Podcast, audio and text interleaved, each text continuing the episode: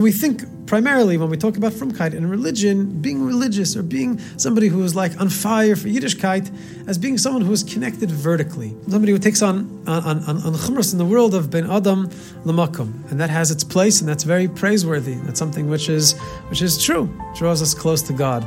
But what Rabbi Zusha is turning us onto is that to really fulfill Ratzon Hashem, to really live with a sense of dvekus with God, to be connected vertically, to be connected horizontally.